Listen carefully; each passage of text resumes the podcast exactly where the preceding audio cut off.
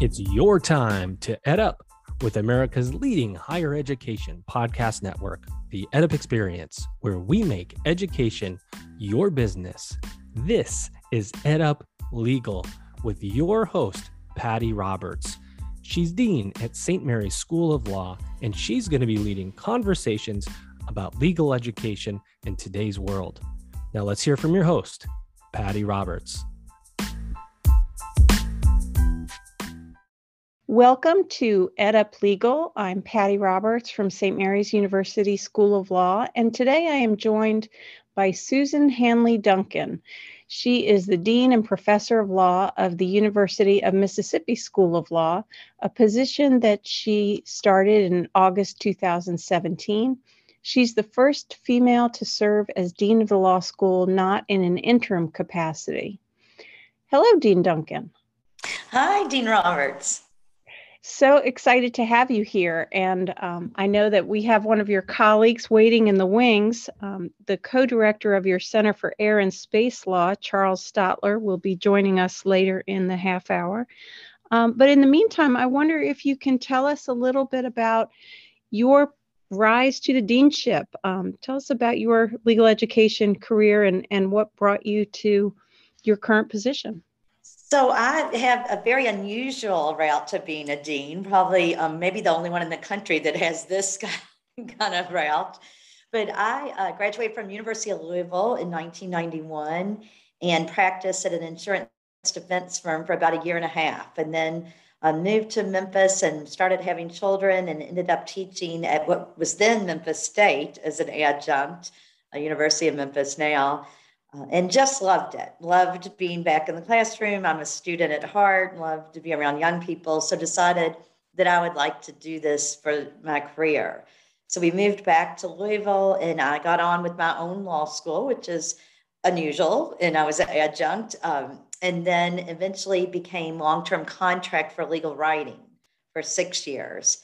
Um, once they converted those to tenure track, I had to interview for to keep my job, and I um, was selected and became was tenured pretty quickly uh, and became an administrative dean of faculty research and academic affairs for a year, and then the interim dean for Louisville for for five years, which is very unusual too. so, That's a long time to be interim. It is a long time to be interim. And then um, came to, I'm into my fifth year now at University of Mississippi and I'm just loved being here. It's been, you know, great to see another law school compared to my own, which was 20 years at my own law school. So it's been a real growing experience for me as a leader and as a person. And we've just fallen in love with Oxford. That's wonderful. And you know, your your path is unusual, starting as an adjunct and going through legal writing and all of that. But we're going to have to talk someday offline because my path is remarkably similar. Oh, uh, great. I started, I, I, practiced for eight years and then I started um, as an adjunct in our lawyering skills program at William and Mary, my alma mater. Um, and for about 10 years, I did legal writing and lawyering skills and um, and then um, some admi- a lot of administrative duties, associate dean for academic affairs, that kind of stuff. And then they said, "We want you to be a clinician. So will you go on the uh, appointment track, you know, for being a clinician?" And so I did that. And anyway, ended up there for 20 years. So very similar path. Wow, that is almost identical. yeah, but um, but I started my deanship in the pandemic, which was oh, a little boy. bit unusual. Wow. wow. so tell me more about your school. I understand that um, that one of the reasons that you love being in Oxford and being at Mississippi is that um, you are really seeing your law school and your students, your faculty have a difference or make a difference. And if you can share why that is with us. Yes, I, I, said earlier to you that there's supposedly a Faulkner quote. I'm not sure if it's really from Faulkner, but um, he said, To understand the world, you must first understand a place like Mississippi. And I just really love that quote because I think Mississippi deals with issues that are facing the whole nation, but we are a small state. So we're able to really make a difference in this state. So our eight clinics are very, very active in this state. Um, we have clinics that deal with housing, it, housing issues. Uh, we have family law, children advocacy type clinics, um, transactional law clinics that help businesses get off the ground in Mississippi. Um, and then the MacArthur Justice Foundation, we have their clinic, which there's only two, I believe, at law schools, Northwestern and in Mississippi. And they do real systemic changes um, in the law that helps our citizens. And then our Innocence Project has had an unbelievable year with three exonerations uh, within probably the last 18 months, which is uh, that has to be a record. My gosh. so. Wow. So it's a really interesting state. One of those exonerations, um, the the defendant had been tried six times for murder in this state and had gone up to the United States Supreme Court. So very interesting work for our students and our clinicians. Okay, now I was not a criminal lawyer, but how can you be tried six times for murder? yes, three convictions, three hung juries, and um, it, every time it was being overturned, there was a um, real issue with the bat with Batson. If you remember Batson from law school, but uh, the prosecutor had struck every African American juror.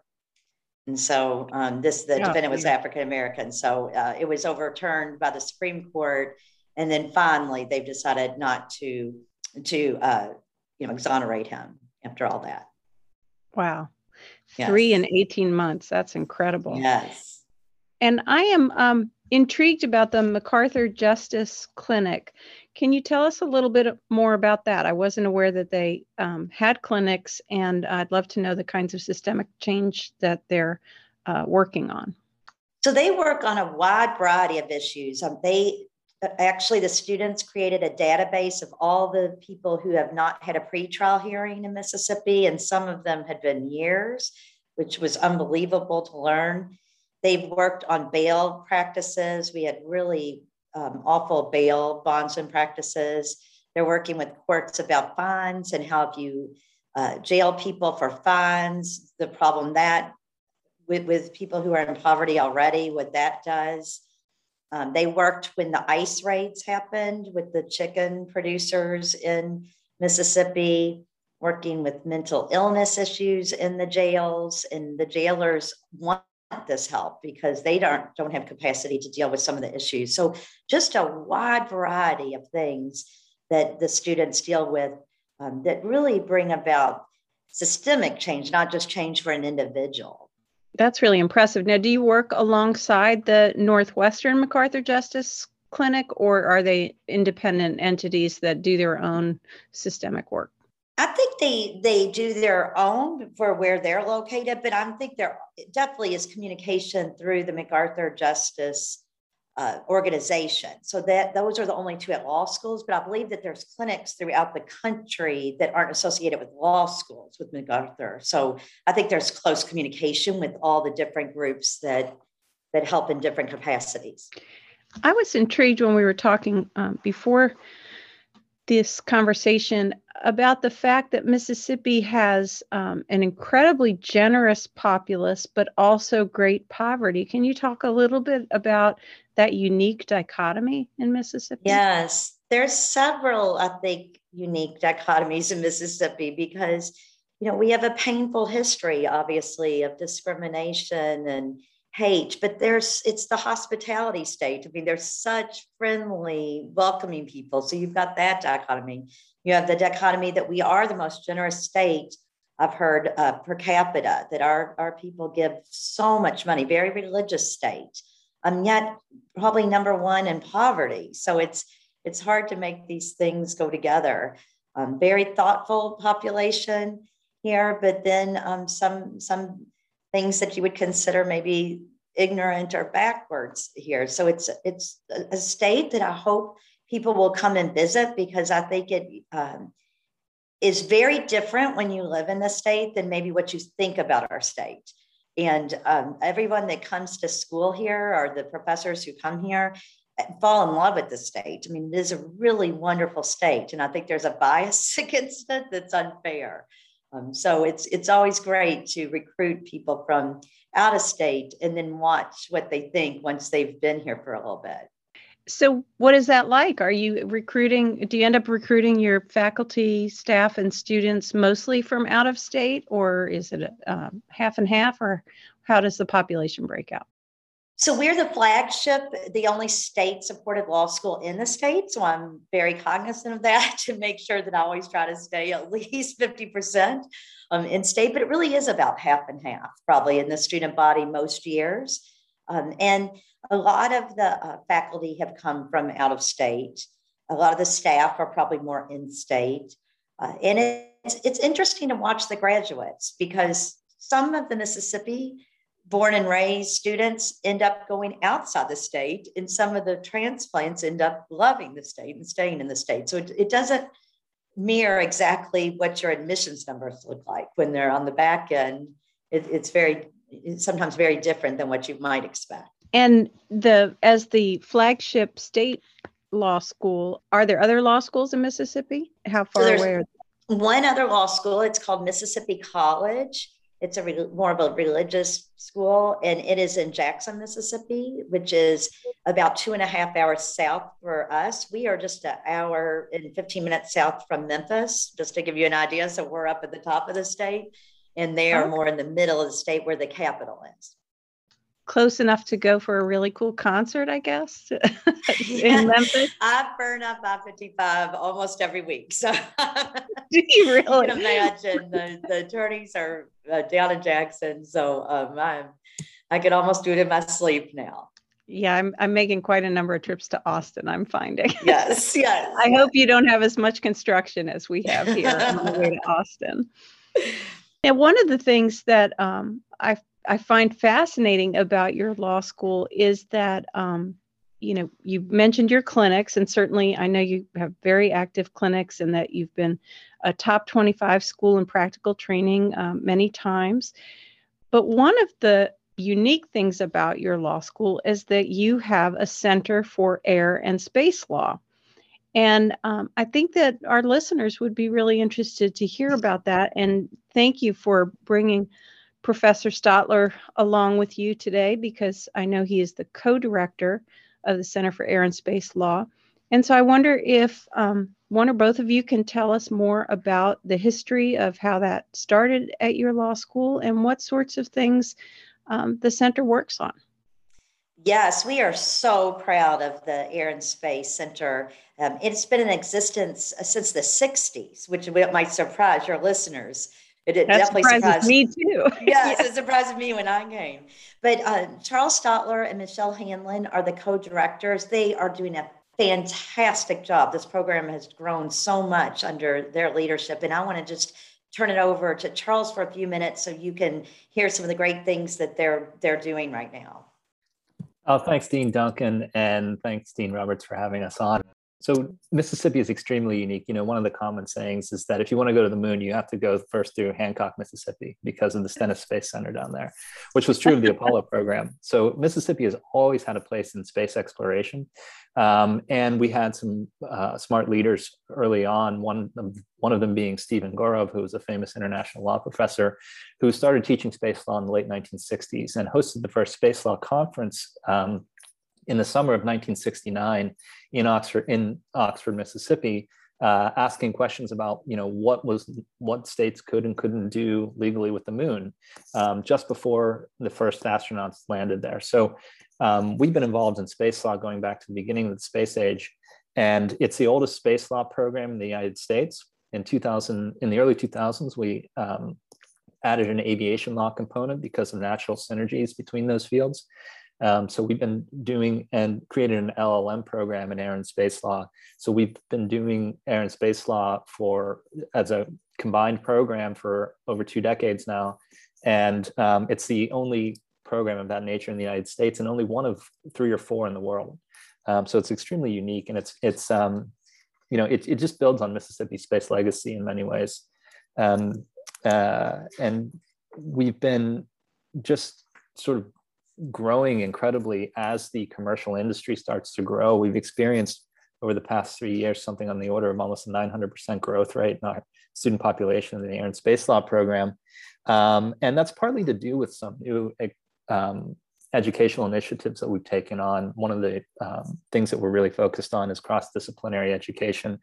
Um, so we've, in addition to our LLM program, which is targeted mostly toward mid-level professionals, and we have we have lawyers who are in, you know mid-level in their careers coming from all kinds of different places, from law firms, um, commercial space operators, aviation industry, um, we've also added a graduate certificate program for non-lawyers and a, um, a graduate minor for graduate students within the University of Mississippi who also want to focus on air and space law.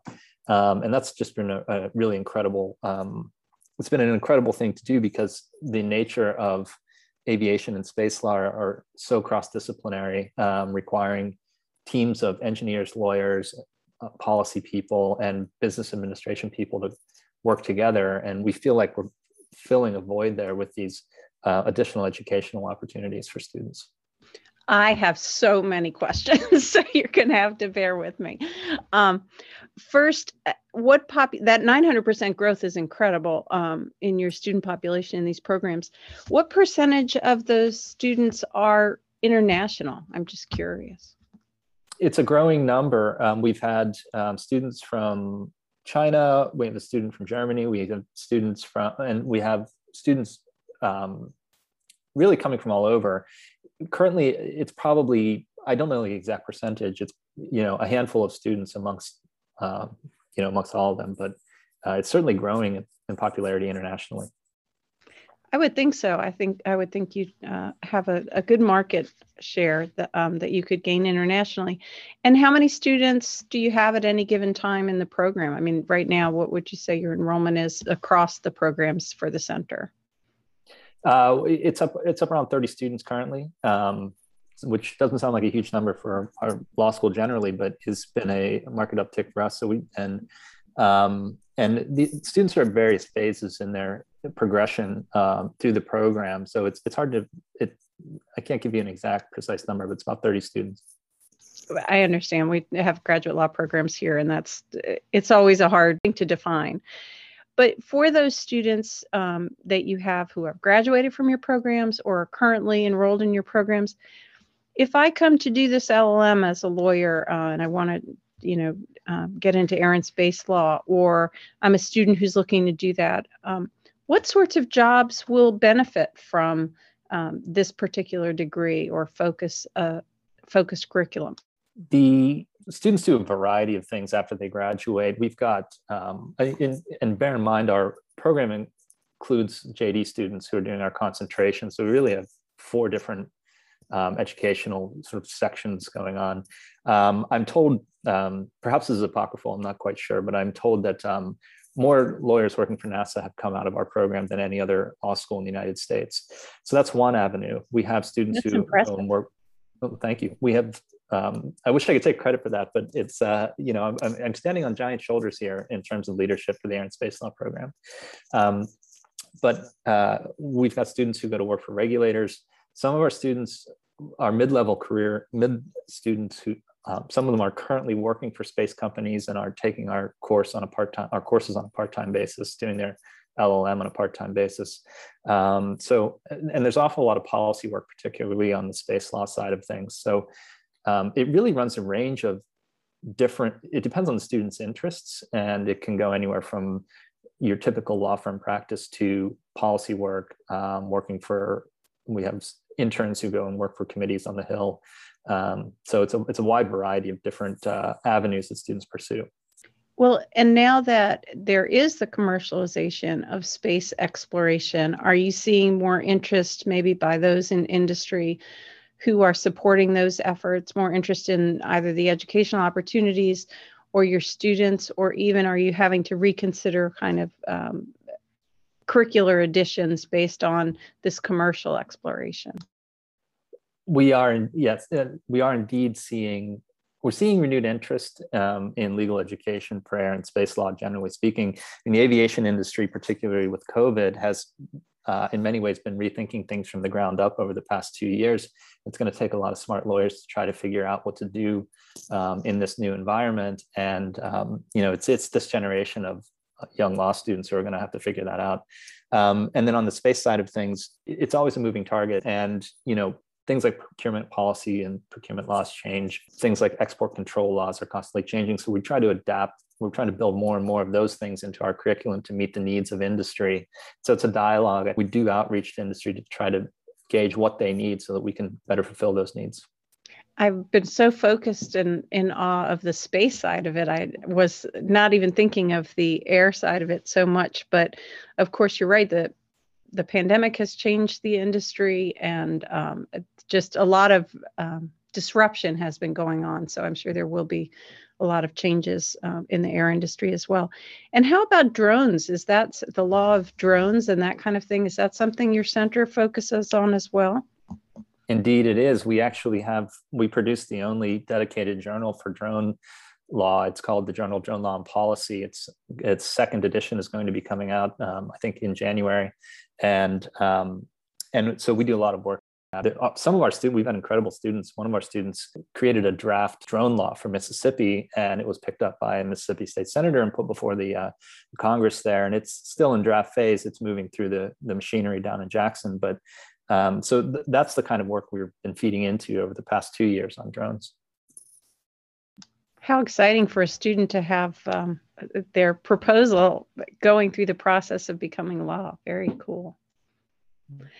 And what do you see as the the short-term future for the center? Um, what kinds of things uh, do you expect that you'll have to add as additional foci or um, even tangentially to what you're already doing, given the uh, the leaps and bounds in in these industries? That's a very good question. I think there are a lot of different directions to go. Um, as we ramp up, we're creating more and more partnerships with more and more entities, including other schools, as well as um, uh, NGOs and things like that, folks who are working on the policy side of space.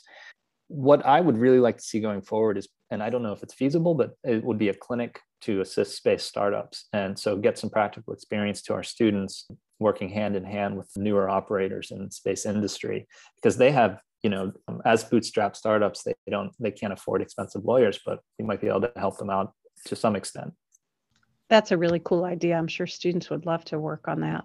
And you're right, they don't have the same um, availability of resources um, available to them to walk them through the space of starting up.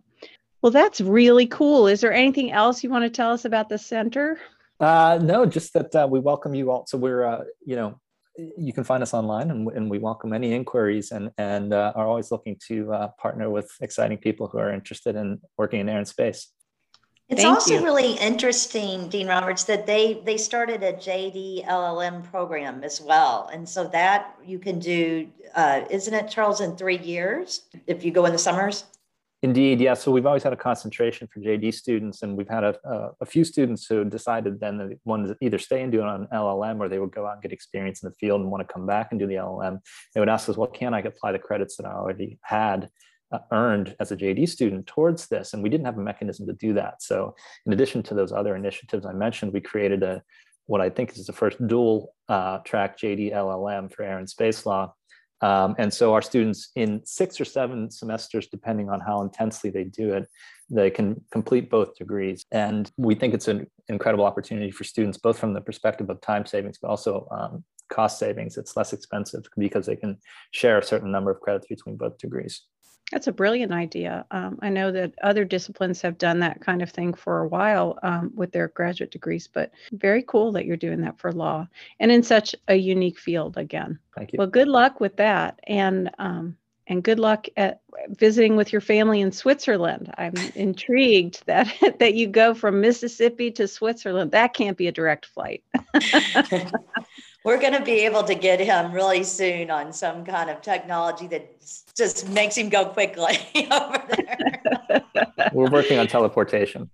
That's yeah. right. That's why you that's why you need the clinic for startups for the teleportation right. company, right? well, thank you so much for sharing uh, that information about your really unique and and cool program for law students and lawyers.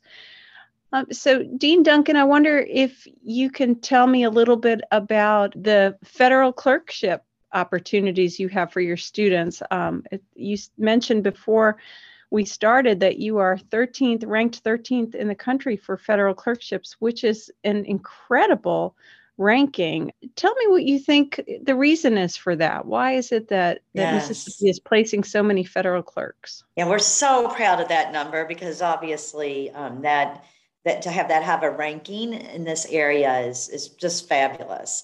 I, I think the reason might be because of the focus on skills. Our students write a lot and they are they are publishing in journals outside of University of Mississippi journals. So every year we probably have maybe 25 student authors that are placing at other journals around the country or internationally. And I think that these writing skills uh, make them very competitive when they try to apply for the clerkships. The judges are impressed by, by those skills. So I, I think that might be what it is. Also, they present very well. University of Mississippi students are are smart, but they're um, they're very vivacious and I think they interview well. Um, so I think they make an impression about their work ethic and and just that they would like to, you know, judges would like to be around these people, um, which is was just helpful. So when um, you mentioned that they they write a lot, um, did that emphasis on legal writing come with you and your background? Is that it, that did your school evolve because of your history and uh, and your recognition of the importance of legal writing, or is that a, something that has al- always been an emphasis? That's always been an emphasis, which is one of the reasons why I liked it. The the legal writing professors have been here, probably each one of them for at least twenty years, so long term. Uh, legal writing wow. professors, yes, and the faculty as a whole make sure the students are invited to to will read their articles. Many of the seminar professors help the students get it in publishable shape and, and help with connections at other journals. So I feel like everybody on the faculty is invested in seeing these students be, be published authors. Um, and so that that attracted me as a legal writing person that that they valued this skill well, it's obviously making a huge difference. Uh, and I'm sure all of those federal judges are very appreciative. um, now, what I always ask um, guests before we conclude is what your predictions are for the future of legal education, say in the coming decade. So, we're in a moment of disruption of sorts with legal education, too. Um, applications are way up. We were coming off, um, you know, 18 months of some online teaching that was rather unexpected. And so I wonder, what do you see as the changes that are likely to happen in the coming decade? And if it's different, are there other things you think should happen as changes in the coming decade? Mm-hmm. Well, gosh, if I knew this, they would let me be dean forever. so these are just guesses. I wish I knew what was coming so I could be ready. You know, one thing I think is really going to come, despite that we're having these applications through the roof right now, which is great because some of us were deans when we remember having a third less applicants between 2012 and 2017. So I like it much better when you have more applicants coming to law school. Yes, I um, think we'd all choose this alternative. Yes, I like that. But I think it might be short term because we know that the pipeline for college students is not good coming up. So I think we need to, to be reacting right now that this might drop. We'll have to see. Um, and it reminds me of when you look at higher ed back in the 70s when they didn't have as many people coming to higher ed. And they really went after the women then, because who was not in colleges? It was the women. And then you start to see women coming in um, much higher rates. I think it's going to be more diverse student bodies. I really do. I think the the um, nation demographics are changing, and so the law schools that spend time on pipeline pro- programs and getting students um, to know about your school and preparing them for success, they will be the law schools that can can handle another dip in applications. So there, but you can't do that the, the year it happens, right? That takes conscious planning um, to back it out all the way to high school or maybe even grade school students uh, to try yeah, to get them absolutely. interested in law. And that'll be a good thing, right? If we can diversify the profession, because we've all talked about that for years. So I hope that's one thing we're going to see. I think we will see more um, flipped classrooms and more technology being taught in law schools, you know, artificial intelligence. None of us even thought about that in law very much. And so I feel like we'll have to teach those type classes to get the students ready. And at least here, we are talking about could we offer some more online classes where we would have never considered that before COVID, probably. But I right. think the professors have seen, oh, you can have a, a it, if it's intentional, you can have some really good classes uh, that are online or par- partially online if you flip that classroom. So um, probably see a little bit more of that. And then I think Charles and Michelle's field really hits on the cross-disciplinary nature law is going to have to take. So more more uh, collaborations with other units on campus, whether that's being part of their grants or doing more joint degrees, having students take classes as part of their legal education in those other units. You know, we all we all allow, I think, six hours, but I'm seeing more students starting to do that than I have previously seen. So I think to to try to solve these problems, like Charles said, you need everybody at the table, and we can't be so insulary. I think if if we're going to be um, part of the solution. So I would I think we'll see that in law schools probably. Well, I think all your predictions are dead on. So clearly you will be dean forever here. I don't think so. don't you think, Professor Stotler? no. He has my vote. That's good to know. Um, well, thank you so much. I really appreciate your sharing more about um, the law school that you lead and the University of Mississippi's very cool initiatives in the area of air and space law. It's impressive um, and very active clinics. And my goodness, the exoneration work you're doing alone is is so historic. Um, so thank you for all you're doing and for spending some time with us today. Well, thank you, Dean Roberts. We really appreciate the opportunity to have this talk.